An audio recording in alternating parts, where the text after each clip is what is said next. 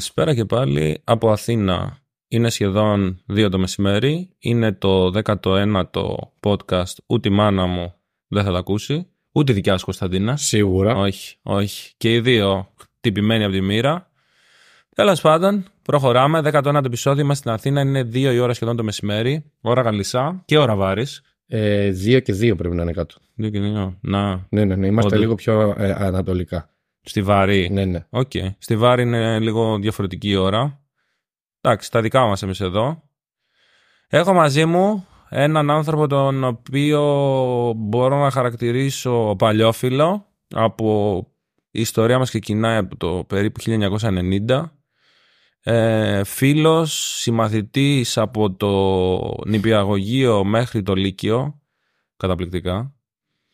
Ρεμπέτης παγοντατζής, πρώην πολιτικός μηχανικός, πρώην κάτοικος Αγγλίας, πρώην κάτοικος Σύρου και νυν κάτοικος Αθηνών.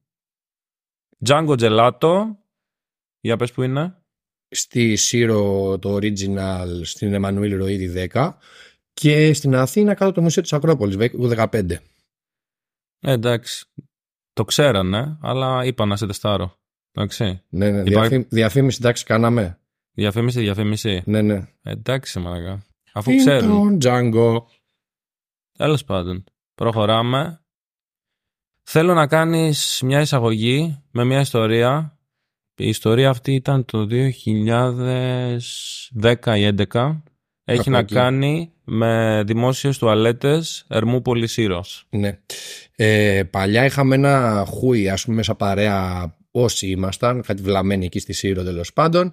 Ε, πριν βγούμε στα μαγαζιά, πηγαίναμε στα αστέρια και παίρναμε κάτι μπουκάλια κρασί. Τώρα άλλος έφερνε μπουκάλια, άλλος έφερνε ασκούς, άλλος έφερνε ξυνισμένο. Θυμάσαι τώρα τι γινόταν εκεί. Πες, Πα- πες και τι χαμός. είναι τα αστέρια. Είναι η κλασική Ε, φωτογραφία της Σύρου. Ναι, που βλέπετε όλοι που είναι ένα, μια προβλήτα μες στη θάλασσα. Δηλαδή έχει, έχει κάποιες παραλίες στο νησί με, με άμμο. Όλοι πηγαίνετε στην προβλήτα και να βγείτε τον πετά. Έτσι, μπράβο. Που φαίνεται η εκκλησία του... Αγίου Νικολάου. Μπράβο. Μπράβο. Καλές, ωραία. Λοιπόν, πήγαμε εκεί το βράδυ, πήραμε τα μπουκάλια με το κρασί και μετά κατεβαίναμε στα μαγαζιά, ας πούμε, για να πηγαίνουμε έτοιμοι. Μην χάνουμε χρόνο, γιατί άλλοι σχολούσαμε 10, άλλοι 11, άλλοι 12. Οπότε ξέρεις, χάναμε χρόνο, ρε παιδί μου, γενικότερα.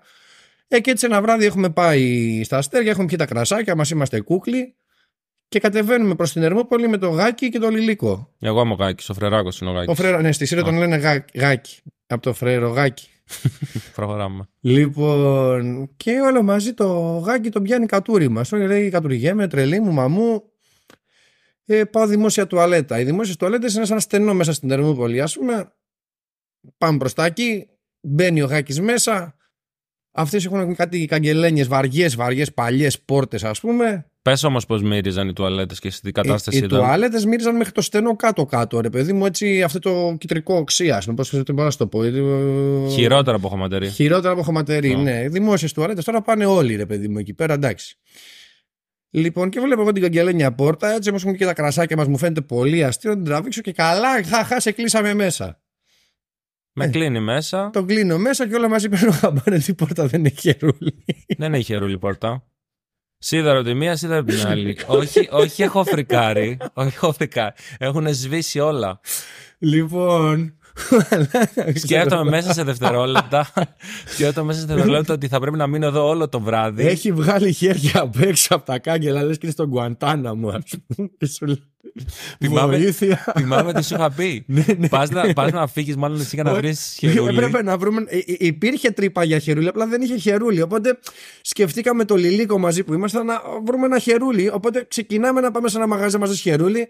Και είναι ο μαλάκας κρεμασμένος στην πόρτα και να φωνάζει ότι έτσι και φύγε και δεν είστε πια φίλοι μου. όχι, όχι. Θυμάμαι ακριβώς τι σου είπα. Σου λέω ε, έτσι και φύγετε και δεν με βγάλετε, δεν θα σας ξαναμιλήσω ποτέ.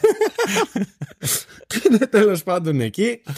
Ε, παραδίπλα είναι το σουβλατζίδικο του στρατή. Μπράβο. Έχει κάνει podcast για το στρατή; Για το στρατή δεν έχω κάνει. Ε, όταν podcast. κατέβει, σύρο πρέπει. Πώς λέγεται, η απόλαυση. Η απόλαυση. Η απόλαυση. Η απόλαυση. Στρατής, εύσωμο, μπλουζάκια μπλε Star Trek. Και από πάνω πολύ Κάμπριο. αραιωμένο μαλλί κάμπριο, ναι, τελείως. Και από πίσω κοτσίδα. Ναι. Λοιπόν, και πήγαμε, πήγε ο Λιλίκος. Εμένα δεν με άφηνε να φύγω. γιατί Με είχε πιάσει σχεδόν κεφαλοκλείδωμα μέσα από την, το, από την καγκελόπορτα. Και πήγε ο Λιλίκος, έφερε το, Το χερούλι. το χερούλι γυαλίσαμε την πόρτα, ας πούμε, και βγήκε. Λοιπόν, παιδιά, να ξέρετε ότι ο Γάκης έχει κάνει bullying ακόμα και στα περιστέρια της πλατείας. Δηλαδή δεν έχει αφήσει κανένα. Ήταν η μοναδική φορά που κάποιος τον πείραξε, σοβαρά δηλαδή, και έκανε, λες και ήταν πέντε χρονών πραγματικά. Δηλαδή, λέω ρε φίλε, δι- εντάξει, ντροπή, ντροπή του, ντροπή του. Δηλαδή, Ε, στο έπρεπε αυτό. να το έχεις βίντεο. Έπρεπε να το έχεις Ε, βίντεο. ε, ναι, Δεν α, είχαμε α, πρόβλημα. α, α, α, α, Γιατί πήγαμε και βγάλαμε κινητά και έλεγε ότι όποιος τραβήξει βίντεο δεν θα το ξαναμιλήσει. Αυτό δεν το θυμάμαι. τώρα, τώρα λέω ότι θα έπρεπε να υπάρχει βίντεο. τώρα δεν λέω ότι θα έπρεπε να υπάρχει. Ναι. Λοιπόν, ε, τι έχουμε άλλο; Έχουμε ιστορία ε, για καρότο. ναι, ανέκδοτο με καρότο. Α, Είναι ναι. νομίζω το πιο κρύο ανέκδοτο στην ιστορία. Μιας και είσαι famous παγοντατζής, πρέπει να πούμε. Ένα παγωμένο πολύ ανέκδοτο. κρύο παγωμένο. Ναι. Ναι, ναι, ναι. Λοιπόν, είναι το τό. Προχωράει, προχωράει, προχωράει. Ωραίος. Έχει φύγει από Μουσείο Ακρόπολης ο τοτό και πάει προς Django. Κουκάκι. Μπαίνει μέσα. Σερβίρω εγώ που φτιάχνω και παγωτό. τα κάνω όλα μαζί μπράβο, τα πόδια. μπράβο. Εγώ με το τό. Καλησπέρα σας. Καλησπέρα. Υπάρχει παγωτό καρότο; Όχι, δεν φτιάχνουμε. Μμ. Οκ. Αν μα Εντάξει. θέλετε, πάρτε κάτι άλλο. Ξέρω, ναι. Όχι, όχι, εντάξει, ευχαριστώ. Έγινε. Τα λέμε. Την επόμενη μέρα, ξανά Μουσείο Ακρόπολης. Του άρεσε πολύ το, το, το Μουσείο Ακρόπολης. Τάκ, τάκ, τάκ, τάκ. Κατεβαίνει πάλι κουκάκι. Πώς κατέβηκε; Τάκ, τάκ, τάκ, τάκ, τάκ. Τι Δεν- άλλο; εντάξει, δεν φορούσε βόβε. Εντάξει, μην το παραχέσουμε. Και λέει, Γεια σας. Ο κ. Σαραγκατζάνης. Ναι, ναι, μάλιστα. Οκ. Έχετε... Είχα έρθει και χτες, αλλά ήθελα να ρωτήσω πάλι, έχετε παγωτό καρότο; Ε, όχι, όχι, δεν, δεν φτιάχνουμε παγωτό καρότο. Δεν φτιάχνετε. Οκ. Ίσως κάποια στιγμή θα ήταν καλό να φτιάξετε. Να το σκεφτούμε. Εντάξει. Οκ. Τα λέμε. Μμμ. Φεύγει ο Τωτό, τάκ, τάκ, τάκ, τάκ, τάκ. Επόμενη μέρα. Εντάξει, δεν πήγε πάλι Μουσείο Ακρόπολης. Πήγε Ακρόπολη όμως. Σωστά. Οπότε κατεβαίνει από Ακρόπολη με ζέστη, full. Τάκ, τάκ. Και, τάκ. Και λέει τάκ, τάκ, τάκ. Ένα παγωτό καρότο τώρα θα ήταν ε, ίσως καλό, ίσως και όχι. Μμμ. Μπαίνει μέσα το στο Django. Κύριε Καρακατσάνη, Κωνσταντίνε. Γεια σας, γεια σας. Α, παγωτό καρότο έχετε. Ναι, φτιάξαμε σήμερα, βεβαίως, από το πρωί, φρέσκο, με βιολογικό καρότο ρεστιάδα. Ναι, δοκιμάσατε. Ε, ναι, ναι, ναι. Μαλακία δεν είναι.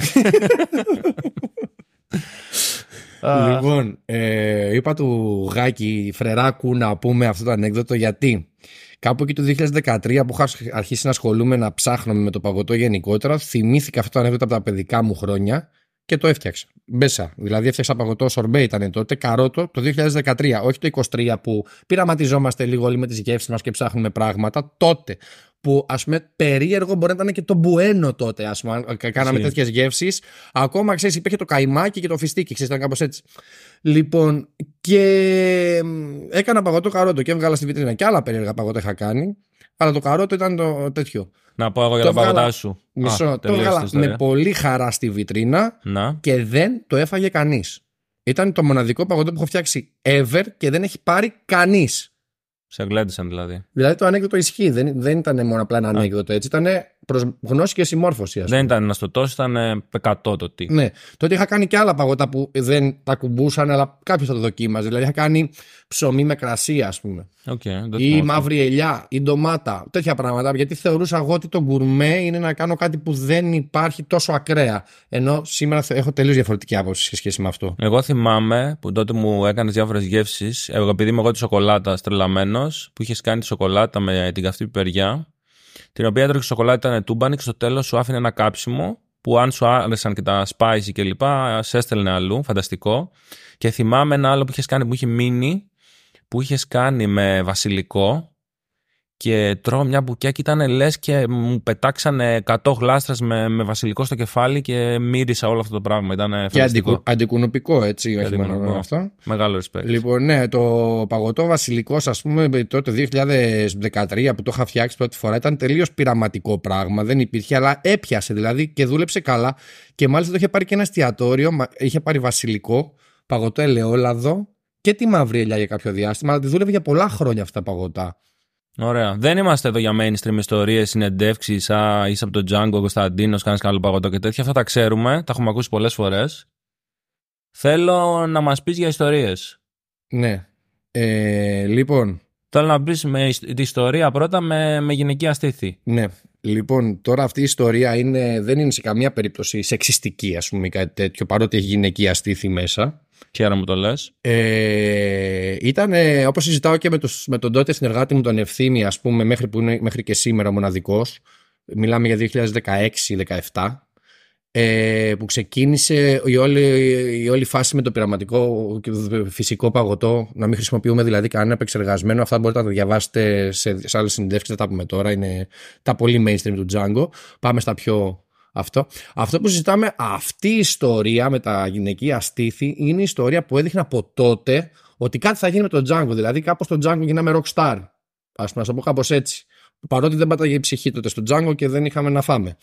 Λοιπόν, μια κοπέλα που ερχόταν κάθε μέρα στο Django, είχε, το είχε ερωτευτεί το μαγαζί και την όλη φιλοσοφία τότε κτλ. κτλ. Ε, ήρθε μια ένα απόγευμα και κάτι ήταν εκείνη τη μέρα, δεν θυμάμαι. Και γενικότερα ήταν και ψιλοάδια η Ερμούπολη. Καλοκαίρι μένα, αλλά okay. άδεια η Ερμούπολη. Και μπαίνει αυτή η κοπέλα μέσα στο μαγαζί. Ήμασταν ο Όβι, ένας Ισπανός που είχα εγώ και μάθαινε να φτιάχνει παγωτό στη Σύρο. Ο Ευθύμης, ο πλέον head chef του Django Σύρος, που τότε σερβιρε μόνο. Και εγώ και κάποιοι φτιάχναν παγωτό, δεν θυμάμαι ποιοι, και κάποιος σερβιρε, ας πούμε. Και μπαίνει η κοπέλα μέσα και λέει: Α, είμαστε μόνοι μας, λέει όλοι. Λέμε ναι. Και όλα μαζί σηκώνει την μπουζά της και μας βγάζει στα στήθη της. Rockstar. Και μένουμε και τρεις παγωτό. Βασικά... Δεν ξέρουμε γιατί το έκανε. Δεν, δεν Βασικά, εγώ τώρα κατάλαβα γιατί το έκανα. Γιατί ρε φίλε, εντάξει, μπορεί να μην ήσουν rockstar, αλλά ήσουν ρεμπέτη star. Οπότε... είναι και ναι. αυτό. Ο Κωνσταντίνος έπαιζε μουσική για αρκετά χρόνια και στην Ανοσύρο και στην Ερμούπολη, σε Ναι. διάφορα μαγαζιά. Οπότε ήσουν ένας ρεμπέτη star. Ωραία. Αυτό ας πούμε είναι κάτι που δεν έχουμε πει σε ποτέ σε καμία συνέντευξη, γιατί Ναι. δεν ενδιέφερε κανέναν δημοσιογράφο, εκτός από μία η οποία το περάσαμε λίγο γρήγορα. Ε, τι ήταν το ρεμπέτικο; Το ρεμπέτικο έπαιζα σε μαγαζιά πρώτα απ' όλα για ψυχοθεραπεία. Μπράβο. Από το μαγαζί το οποίο είχε τα πάνω και τα κάτω του και συνήθως τα πολύ κάτω του για πολλά χρόνια και μου χρειαζόταν μια διέξοδος, δηλαδή να ξέρω ότι Παρασκευή, Σάββατο, Κυριακή έχω να κάνω αυτό το οποίο μου βγάζει το μυαλό μου τελείως από το μαγαζί. Και στις πολύ δύσκολες εποχές μου με το μαγαζί, γιατί είναι περισσότερες οι δύσκολες προς το παρόν παρά οι εύκολες που είναι τα τελευταία δύο χρόνια, τρία. Έτσι, ε, υπήρξε και μια οικονομική στήριξη. Πραγματικά δηλαδή, γιατί κάπως έπρεπε να τρέφω όλους τους πειραματισμούς μου. Μα- Μ' αρέσει αυτό γιατί ας πούμε κάποιοι θα βλέπουν ένα πολύ επιτυχημένο μαγαζί με ουρές, famous παντού, συνεντεύξεις, ένα το άλλο και θα νομίζουν ότι όλα σου έρχονται έτσι ρε παιδί μου ουρανοκατέβατα. Δηλαδή φτιάχνεις ένα παγκοτατζίδικο και ουρές απ' έξω και είναι ωραίο να ξέρει και ο κόσμος τις δύσκολες στιγμές που εσύ είχες αυτό σαν ψυχοθεραπεία ρε παιδί μου. Να πούμε ότι υπήρχε και μια περίοδος που ήσουν ε, πολιτικός μηχανικός, Μμμ. ρεμπέτης και παγοντατζής. Ναι, Έκανες και τα τρία. Ακριβώς. Ήταν το 2012 που ξεκίνησα να παίζω ρεμπέτικο σε μαγαζιά. Ταυτόχρονα το πρωί δούλευα σε- στο γραφείο. Το μεσημέρι με το που σχόλαγα πήγαινα στο μαγαζί καπάκι και τα Σαββατοκύριακα που δεν δούλευα, δούλευα στο μαγαζί. Και τα βράδια ρεμπέτης στα, στα μαγαζιά. Δηλαδή πολύ ταλάντος. Τι ωραία. Ωραίος. Βέβαια, τότε, επειδή είχα και τη δουλειά του γραφείου, δεν ήταν τόσο οικονομική ανάγκη όσο ήταν ψάξιμο στο ρεμπέτικο και να μπω σε αυτόν τον κόσμο κτλ. Γιατί τότε, ό,τι ξεκίνησα να παίζω σε μαγαζιά κιθάρα, έπαιζα από μικρός. Αλλά τότε ξεκίνησα να παίζω επαγγελματικά και να αρχίζω να χώνομαι με παρέες. Ωραία, ωραία. Τι έχουμε να πούμε άλλο; Ε, βασικά θέλω να πω εγώ κάτι αγαπημένο. Θέλω να πω για την περίοδο που είχες ανοίξει το μπεργκεράδικο. Μπράβο. Τον Μπεργκεράδικο να κάνω μια στάση, γιατί πολύ λίγοι το ξέρουν επίσης, εκτός από αυτούς που ερχόντουσαν στη Σύρο. Να. Ήταν πάλι, επειδή κάθε χρόνο το παγωτατζίδικο, ρε παιδί μου, έψαχνα πράγματα και δεν είχε τόσο πολλή δουλειά. Ε, σημαίνει ότι δεν είχα και πάρα πολύ καλό cash flow, πάρα πολύ καλή... δεν ήταν πάρα πολύ καλό business δηλαδή όσον Να. αφορά τα οικονομικά του και έπρεπε και το χειμώνα να δουλεύει για να μπορώ να συνεχίσω τους πειραματισμούς μου. Να. Και για να γίνει αυτό, κάθε χειμώνα κάτι δοκίμαζα. Τον ένα χειμώνα έκανα τυρόπιτες, χειροποίητες, άνοιγα φύλλα. Τον άλλο χει- έκανα πίτσες. Τον άλλο χειμώνα κάτι. Δεν δουλεύανε αυτά, ψευτοδουλεύανε. Δηλαδή, μπορεί να κάναμε 80 ευρώ ταμείο με αυτά και να χαιρόμουν εγώ τώρα ότι κρατάω μαγαζί. Να. Λοιπόν, αυτό φυσικά ανέβαζε τα χρέη της επιχείρησης, τέλος πάντων, που μου πήρε αρκετά χρόνια να ξεχρεώσω. Λοιπόν, αλλά ε, μία χρονιά έκανα μπέργκερ εκεί το 17, το, το 17, ναι. Έκανα μπέργκερ χειμώνα το 17. Κάνω μπέργκερ, γίνεται σκοτωμός πρώτη φορά χειμώνα στο Django. Και επειδή δεν τα είχα κάνει και πολύ καλά τα πράγματα όσον αφορά τα νομικά της επιχείρησης, ε, δηλαδή δεν είχαμε φούσκες, δεν είχαμε τώρα, δεν είχαμε τα, εγώ τα έκανα λίγο χήμα και με τα λεφτά που είχα τότε. Ε, μας πήραν την άδεια λειτουργίας από το υγειονομικό. Βασικά την πυροσβεστική μας την πήραν, τέλος πάντων, μεγάλη ιστορία. Και αναγκάστηκα και μετακόμισα. Και έτσι πήγαμε στο μικρό Django και ανοίξαμε και τον μπεργκεράδικο αλλού. Προχώρα. Οπότε, ε, για όσους ξέρετε το Django στη Σύρο, ε, απέναντι ακριβώς, εκεί που βρίσκεται τώρα το Django στη Σύρο, απέναντι ακριβώς ήταν ένα. ήταν το μπεργκεράδικο βασικά. Τώρα είναι ένα καφέ, θυμίσαι μου ποιο καφέ. Το είναι. αρμαντήλο. Το Αρμαντήλο. Οπότε εγώ, σαν φίλος του Κωνσταντίνου, ήμουν στον παράδεισο. Μπεργκεράκι, πατατούλες, φρέσκες πατατούλες, μπεργκεράκια τούμπανα, με σαν Μιχάλη, με λουκάνι κασίρου, με διάφορα εκεί πέρα. Οπότε εγώ από τον μπεργκεράδικο απέναντι στον παγωτατζίδικο και ίσως μετά, ίσως υπήρχαν και φορές που έτρωγα παγωτό στην αρχή, μετά μπέργκερ και μετά ξανά Ναι, παγωτό. το έχεις κάνει και αυτό. Οπότε ήταν. ε, όσοι με ξέρετε, καταλαβαίνετε ότι εκείνες οι στιγμές ήταν, ήταν πραγματικά μοναδικές. Θέλω τώρα να μας πεις ε, ιστορία για το, για, το, για το μικρό το Django. Λοιπόν, εδώ είμαστε τώρα στη φάση λοιπόν όπως περιέγραψα που φύγαμε από το τζάγκο της αγοράς που ήταν ένα μαγαζί και τα λοιπά και χωρίστηκε πλέον σε δύο. Ήταν το παγωτατζίδικο και το μπεργκεράδικο. Το μικρό παγωτατζίδικο όταν το νοίκιασα, όταν μου είχαν πάρει την άδεια από το άλλο δηλαδή, είχα στην τσέπη μου 2.000 ευρώ. Αυτά ήταν τα λεφτά μου όλα. Χωρούσαν στην τσέπη σου 2.000 ευρώ. Ε, πφ, Σε εκατοστάρικα πρέπει να τα έχεις. ναι. Οκ. Λοιπόν, το ενοίκιο του μαγαζιού ήταν 350 ευρώ, οπότε έπρεπε να πληρώσω δύο ενοίκια μπροστά. Πάνε 700 ευρώ, μου μένουν 1300. Με 1300 ευρώ δεν φτιάχνεις μαγαζί, παρότι είχα τον εξοπλισμό. Καταλαβαίνεις τώρα. Οπότε πήγα μόνος μου με τη βοήθεια του πατέρα μου και ενός άλλου ανθρώπου που γνωρίζουμε και μας βοηθάει με τις δουλειές. Περάσαμε καλώδια, φτιάξαμε ε, τα υδραυλικά με τα χέρια μας, σωλήνες, βάλαμε και τα μηχανήματα μέσα, έφερα και το φίλο μου τον Μπάρι τον Εξιδαριανό, τον οποίο τον υπεραγαπώ και άπλωσε εκεί τους μαρκαδόρους του και τα σπρέι του και μου έκανε κάτι γκράφιτι μέσα στο μαγαζί και με, αυτό ήταν, δηλαδή το Django αυτό είναι. Χειροποίητο. Χειροποίητο τελείως Αυτό. και τι- όχι απλά πρόχειρο, δεν ήταν καν μαγαζί. Όπως έπρεπε. Αυτό λοιπόν το μαγαζί, ας πούμε, είχε σπασμένο πάτωμα. Για αρχή. Στο σπασμένο αυτό, σπα- σπασμένα πλακάκια. Τα οποία δεν άλλαξα, φυσικά δεν είχα λεφτά να τα αλλάξω. Όποτε πέφτε γάλα κάτω, πάρ το κάτω από τα πλακάκια το γάλα. Το οποίο σάπιζε. Η νερό. Σάπιζαν, είχε και ξύλινο πάτωμα κάτω από τα πλακάκια. Σάπιζε και το ξύλινο πάτωμα. Και η βρώμα που βγάζει αυτό το μαγαζί ήταν από εδώ μέχρι το διάστημα. Δεν υπήρχε. Καθόμασταν με τον ευθύμη, παίρναμε τα σπρέι, τα απορριπαντικά. Τα, τα που μυρίζουν τέλος πάντων. Ναι, όπως ναι. λένε, Τα αρωματικά. Αρωματικά σπρέι. Και ναι. ρίχναμε μέσα στις χαράδρες από τα πλακάκια με το σπρέι αυτό να ξεβρωμίσει το μαγαζί. Και ε, αν δεν το κάναμε αυτό, μετά από. Αυτό πρέπει να το κάναμε μέχρι κάθε μισή ώρα, ας πούμε. Αν το ξεχνούσαμε γιατί είχαμε δουλειά, ξεκίνανε ο κόσμος. Κάτι βρωμάει εδώ μέσα. Ρε, τι βρωμάει, το ένα το άλλο. Βρωμάνε τα αυγά, βρωμάνε τα γάλατα, ξέρεις, Ω. και το ένα και το άλλο. Άντε να το ξαναμαζέψουμε. Αυτό ε, την επόμενη χρονιά που έγινε ανακαίνιση το μαγαζί το διορθώσαμε, αλλά έμεινε τουλάχιστον για ένα χρόνο μετά ότι στο Django βρωμάει, ας πούμε, κάτι κάνουν και βρωμάνε τα υλικά. Επειδή είχαμε ανοιχτή κουζίνα και τα βλέπανε, δεν- συνδυάζανε τη μυρωδία που έρχεται από τα υλικά που έχουμε πάνω στον πάγκο, ας πούμε. Οπότε θυμάμαι χαρακτηριστικά ακόμα και το, αυτό έγινε το 16-17 και το 19 να περνάνε κάτι κοπέλες και να μου λένε ακόμα βάζετε, ακόμα βάζετε αυγά στο παγωτό. Και να σε φάση ναι, γιατί το παγωτό γίνεται με αυγά. Και μου εντάξει, δεν θέλουμε, ευχαριστούμε και να φεύγουν. σε τέτοια φάση. Αλλά τέλος πάντων, εντάξει, τα έχουμε ξεπεράσει κατά πολύ. Ή άλλη ιστορία, ας πούμε, είναι να πλημμυρίζει το μαγαζί κάθε λίγο και λιγάκι γιατί ανοίγαν οι σωλήνες που είχα βάλει με τα χεράκια μου, φυσικά γιατί του είχα κολλήσει σωστά.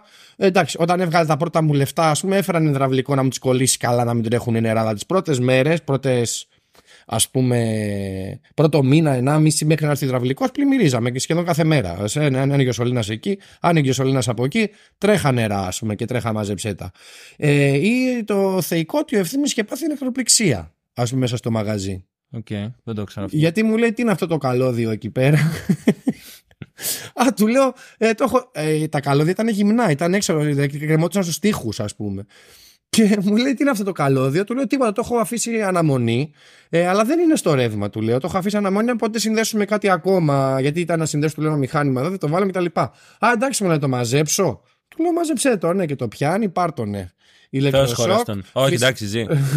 Φυσικά δεν είχα βάλει ούτε ρελέ ηλεκτροπληξία τίποτα, το πάθε καλά. Δηλαδή την άκουσε τηλεφωνικά ευθύνη εκεί πέρα. Α πούμε, είχε κάτσει απ' έξω, τον θυμάμαι υδρωμένο. Και να μου λέει αφού έζησα πάλι καλά, ας πούμε. εντάξει. Λοιπόν, Εντάξει.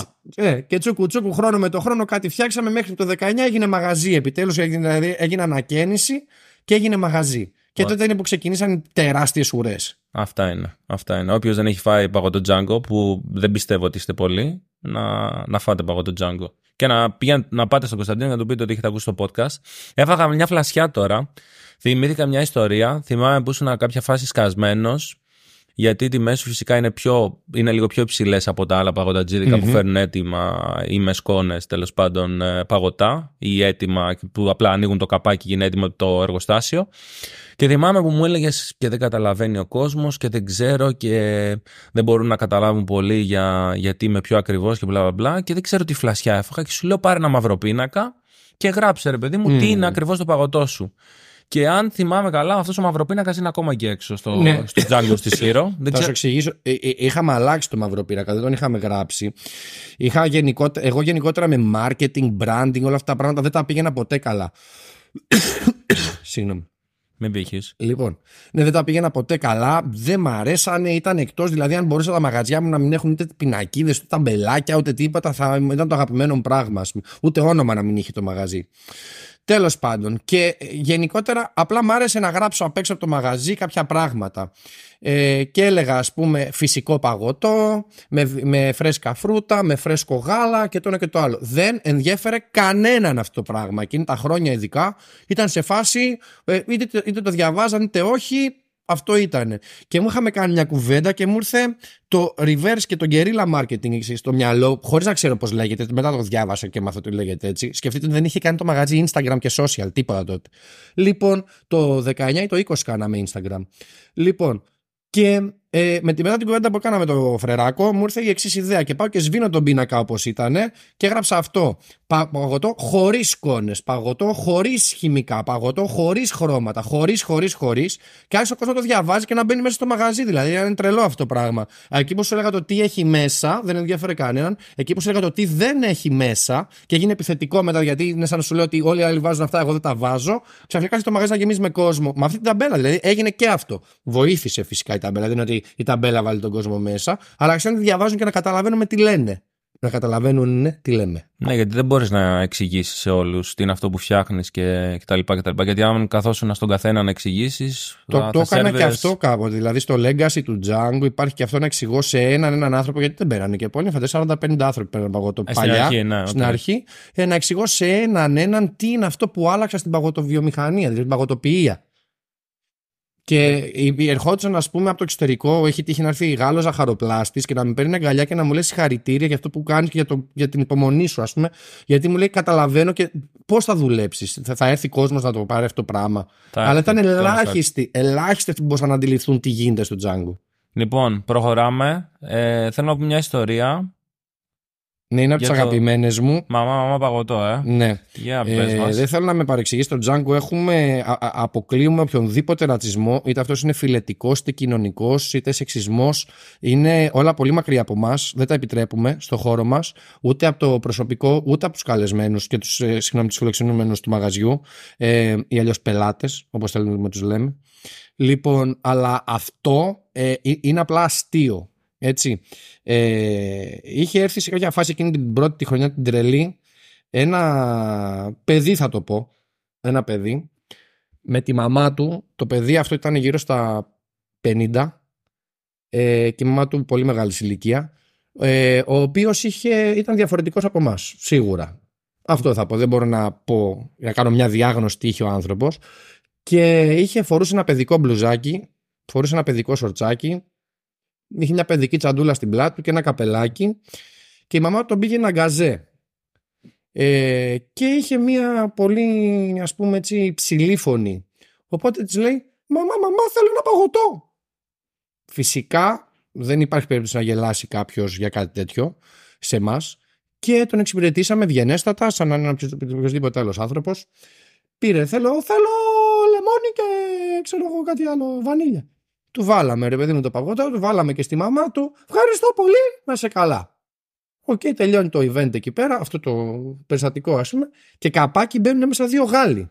Οι οποίοι ήταν και υψηλής κοινωνίας, φαινόντουσαν δηλαδή εντυμένοι με καλά ρούχα. Και είμαι εγώ και σερβίρω, και είναι οι άλλοι δύο ευθύνη με τον Όφη και κάθονται πίσω από τον πάγκο, ας πούμε. Κάτι λέει ο ένας Γάλλος τον άλλον, δεν καταλαβαίνω ακριβώς, το καταλαβαίνω, του λέει πάρε οπωσδήποτε φιστίκι. Καλά, φιστίκι. Εγώ είμαι της σοκολάτας. Παρένθεση τώρα. Εγώ είμαι σοκολάτας, αλλά φάτε φιστίκι. Κλείνει η παρένθεση. Προχωράμε. Λοιπόν, και μου κάνει ο Γάλλος ο δεύτερος που δεν έχει μιλήσει ακόμα. Ουν πιστάσα κλεμών. Με μια φωνή τέτοια. Ρε, και πέφτουμε και οι τρεις κάτω, κάτω από τους πάγκους να μην φαινόμαστε και λυνόμαστε στα γέλια. Δηλαδή δεν μπορούσαμε να κρατηθούμε, όχι γελώντας με τους άνθρωπους, γελώντας με το σκηνικό αυτό που έπαιξε, ας πούμε. Δηλαδή δεν δε γίνονταν ότι πήγαμε από το ένα άκρο στο άλλο σε τόσο σύντομο χρονικό διάστημα. Από τη λεπτή φωνή σου έσκασε ο άλλος αυγολέμονος. Ναι, ναι, ο ναι. κύριος αυγολέμονος σου έσκασε. μετά. Ακριβώς, μα είχε, υπήρχε και ένα βίντεο όταν ήμασταν πιο μικροί που έπαιζε αυτό σε μια εκπομπή, ας πούμε, με κόσμο και τα λοιπά. που Το βλέπαμε και γελούσαμε και μας συνέβη. Δηλαδή, είναι, ήταν, κλαίγαμε τουλάχιστον μισή ώρα μετά. Λοιπόν, σήμερα δεν έχουμε τραγούδι, αλλά έχουμε ένα, ένα συνθηματάκι. Λοιπόν, αυτό το σύνθημα γεννήθηκε στο πρώτο Django. Που ήταν λίγο απ' όλα για να εξηγούμε στον κόσμο που είχε και σάντουιτς, είχε και κρέπες, είχε και φαγωτά, είχε τα πάντα όλα. Ήταν τότε που ψαχνόμουν, δεν είχε ακόμα ταυτότητα το μαγαζί, όπως το παρέλαβα από τους προηγούμενους και από τον οικογενειακό κύκλο που πλέον γίνεται το Django που θα γίνει αυτό που είναι σήμερα στο μέλλον. Κάπως Αυτό ήταν έτσι. στην αγορά, στην Ερμούπολη. Είχε απ' έξω ένα μεγάλο μαρμάρινο τραπέζι και είχε δύο ξύλινους πάγκους που καθόμασταν. Τότε ήμασταν παρέα, ξέρω εγώ, 20-30 άτομα, οι ο- οι οποίοι μαζευόμασταν κάθε μέρα εκεί, τρώγαμε τα παγωτά μας, κάναμε χαβαλέ και πίναμε μπύρες. Ε, τι άλλο κάναμε, ε, θυμάμαι τι άλλο κάναμε. Όταν Α, περνούσε σημείο- κάποια όμορφη κοπέλα, Βάζω σηκωνόμασταν πάνω παλαμάκια. και χειροκροτούσαμε. Ναι. Πολύ ευγενικά όμως. Ο Γάκης έπαιρνε χωνάκια παγωτού και καθόταν απέναντι σε ένα παγκάκι, σε ένα μ, σκαλοπάτι που είχε και έκανε το χωνάκι καραμούζα και τζιτιάνευε, βάζει καπέλα ανάποδα κτλ. Είχε γίνει highlight. Γενικότερα γλεντούσαμε, βάζαμε σκορδάκια μπροστά εκεί που στο χώρο πελατών και ερχόντουσαν να πάρουν παγωτό και σκάγαν τα σκορδάκια και γινόταν χαμός. Διάφορα, ε, ήταν πανηγύρι Διάφορα, φάση, ας πούμε. Ναι. μπαράκι, ήταν, ήταν μπαράκι, ήταν παγωτατζίδικο, ήταν, ήταν λίγο απ' όλα. Έτσι. Λοιπόν, και τότε ένα βράδυ οι μπύρες δεν ήταν πολύ παγωμένες. Οπότε, Μίτσο, έλεγε Ναι, ήταν καλοκαίρι και δεν δούλευαν τα μοτέρ. Μίτσο, πες και σε ένα καλησπέρα, αδερφός Καλησπέρα, του. παιδιά. Είμαι αδερφός του Κωνσταντίνου. Ο Δημήτρης. Χωρίς Δημήτρης. ακουστικά. Ο Δημήτρης. Ο Δημήτρης. Ο Δημήτρης. Λοιπόν, και το σύνθημα πήγαινε. Ε, λοιπόν, ε, και εκείνο το βράδυ δεν ήταν πολύ παγωμένες οι μπύρες. Εμείς είχαμε πιει όμως ήδη αρκετά και βγήκε το σύνθημα. Είχε και πολύ ζέστη, γι' αυτό ήταν. ε, Είχε θέμα πολύ το ζέστη. ψυγείο. Όντως. Τις πίναμε όλες τις μπύρες, είτε ήταν ζεστές είτε κρύε. Ισχύει. Και βγήκε το σύνθημα. Λοιπόν, ένα, δυόμιση, τρία. Είναι μια μπύρα μαγική, μα είναι λίγο και ζεστή. Χλιαρή καρακατσάνια λιταρά. Βάλ το ψυγείο δυνατά. Δυνατά. Λοιπόν, αυτοί ήμασταν και σήμερα λοιπόν. Α, όχι, έχουμε, έχουμε κι άλλο. Ένα κοινωνικό μήνυμα Α, αυτή τη στιγμή ναι, έχουμε να τελευταίο περάσουμε κι όσον άλλο. αφορά την Α. εστίαση. Με Έχουμε ένα, όπως με σημάδεψε η προηγούμενη ιστορία με, για, που γελάσαμε, θα σας πω και μια ιστορία που έκλαψα κυριολεκτικά. Ε, Πάσχα 2019 γίνεται χαμός στο μαγαζί και αυτή την ιστορία μπορείτε να διαβάσετε τι είχε γίνει τότε και γινόταν χαμός. Ε, αλλά σε κάποια φάση είναι φύσκα το μαγαζί μέσα, φύσκα το μαγαζί απ' έξω και είμαι μόνος μου. Δεν είχα προσωπικό έτσι. Και είμαι, είμαι και για Πάσχα μόνος μου. Και προσπαθώ να εξυπηρετήσω όλο τον κόσμο και έρχεται μια μαμά μπροστά μπροστά με μια, την κόρη της πρέπει να ήταν 16-17, άντε 18 χρονών ας πούμε. Και μου λέει, θέλουμε, μου λέει μικρή, θέλω ένα κυπελάκι με αυτές τις δύο γεύσεις. Πάω να τις βάλω και μου μπήκε κάτι φωνές. Της είπα γι' αυτό και τι πας να μου βάλεις αυτό το παγωτό εδώ. Της λέω σε παρακαλώ πολύ Καλά σου κάνα. Σε παρακαλώ πολύ, της λέω είμαι μόνος μου και λάθος να έκανα, δεν είναι τρόπος αυτός να μου απαντάς. Μου λέει μαμά της βάλτε αυτό που πήγατε να της βάλετε. Το βάζω εγώ, μου λέει συγγνώμη η μικρή και βγαίνουν απ' έξω. Μετά βλέπω τη μάνα της να παλεύει όλο αυτόν τον κόσμο να ξαναμπεί μέσα. Έρχεται στη βιτρίνα. Εγώ είμαι και νευρισμένο από το σκηνικό που έχει γίνει, ας πούμε, και θέλω να της πω: μα, μα, μάθε το παιδί σου να μιλάει πιο όμορφα, ας πούμε. Και δεν προλαβαίνω. Και μου λέει: Τύψα, με συγχωρείς πάρα πολύ, το παιδί μου είναι αυτιστι- αυτιστικό και δεν μπορεί να ελέγξει τα νεύρα του. Εκείνο έβαλα τα κλάματα, παιδιά. Ειλικρινά σας μιλάω. Δηλαδή, ήμουνα στη βιτρίνα και έκλαιγα μόνος μου. Δηλαδή, δεν ποτέ μη- μην προδικάζετε ένα γεγονός γιατί δεν ξέρεις τι έχει ο άλλος πραγματικά όπως και δεν είναι καθόλου ωραίο να μιλάμε άσχημα στους ανθρώπους που μας εξυπηρετούν έτσι όμως και απ' την άλλη πάντα θα πρέπει να γνωρίζουμε πριν κατηγορήσουμε κάποιον για κάτι Γιατί ποτέ, όπως είπες, δεν ξέρουμε τι περνάει ο καθένας και επειδή περνάμε και δύσκολες στιγμές σαν κοινωνία εξ ανθρωπότητα, καλό είναι να είμαστε ευγενικοί. Και μιας που το είπες τώρα αυτό, να περάσουμε και ένα μήνυμα σε αυτούς που δουλεύουν στην εστίαση, γιατί και εγώ και εσύ έχουμε δουλέψει πολλά χρόνια στην εστίαση. Να τους αγαπάτε αυτούς που δουλεύουν στην εστίαση, να τους αγαπάτε αυτούς που αυτές τις μέρες Χριστούγεννα, Πρωτοχρονιά κλπ δεν είναι με τους δικούς τους ανθρώπους και είναι και προσπαθούν να εξυπηρετήσουν εσάς που περνάτε καλά, έχετε την άδειά σας, έχετε τα λεφτά στην τσέπη και μπλα μπλα μπλα.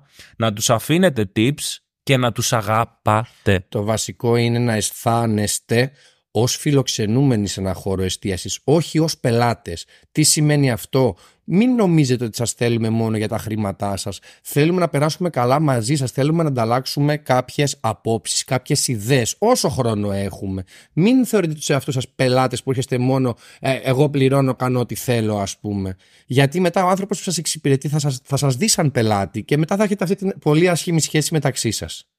Πάρα πολύ ωραία. Μ' αρέσει που κλείνουμε έτσι.